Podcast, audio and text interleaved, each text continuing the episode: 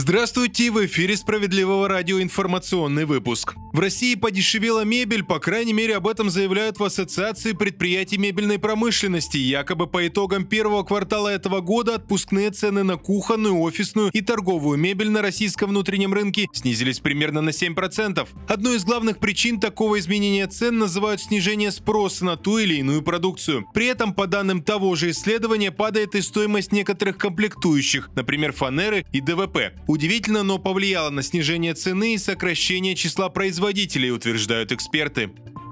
Отменить большинство банковских комиссий предложил Сергей Миронов. По мнению лидера партии «Справедливая Россия за правду» необходимо остановить погоню за наживой банкиров, которые вводят все новые и новые поборы. Напомню, ранее стало известно, что с начала года несколько крупных банков ввели комиссии за так называемые переводы самому себе. По словам Сергея Миронова, в непростое для страны время некоторые банки получают рекордную прибыль, но продолжают вводить все новые и новые сборы. Парламентарий предлагает отменить этот, цитата, «банковский роуминг». Кроме того, исключить получить все сборы за перевод не только себе, но и другим людям, а также комиссии за снятие денег в любых банкоматах. Такие изменения смогли бы повысить конкуренцию, а значит и качество обслуживания.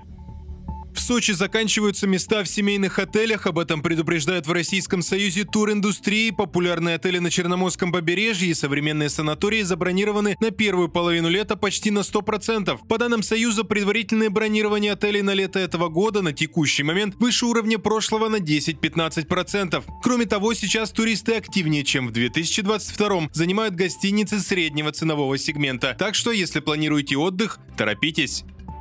Выпуск продолжат новости Центра защиты прав граждан. Очередная победа наших специалистов в Псковской области. Там мужчина 4 года жил с протекающей кровлей. Квартиру постоянно затапливало, ремонт со временем был уничтожен. Владелец квартиры Александр Михайлович не раз обращался в управляющую компанию, но там его убедили в том, что крыша – это зона ответственности регионального оператора и стоит ждать проведения капитального ремонта. Для того, чтобы разобраться в ситуации, мужчина обратился в Центр защиты прав граждан. Там пояснили, что в восстановлении восстановление кровли – это обязанность именно управляющей компании. Александр Михайлович заказал независимую экспертизу, которая оценила ущерб от бездействия коммунальщиков 85 тысяч рублей. Этот документ наши специалисты приложили к досудебной претензии в адрес обслуживающей организации, но это не помогло. Пришлось обращаться в суд, который и удовлетворил все требования. В итоге управляющей компании пришлось выплатить уже 150 тысяч рублей. Важно и то, что в доме наконец отремонтировали кровлю. Это двойная победа Центра защиты прав граждан граждан. Напомню, что мы работаем по всей стране, а в Пскове ищите нас на улице Вокзальной 40.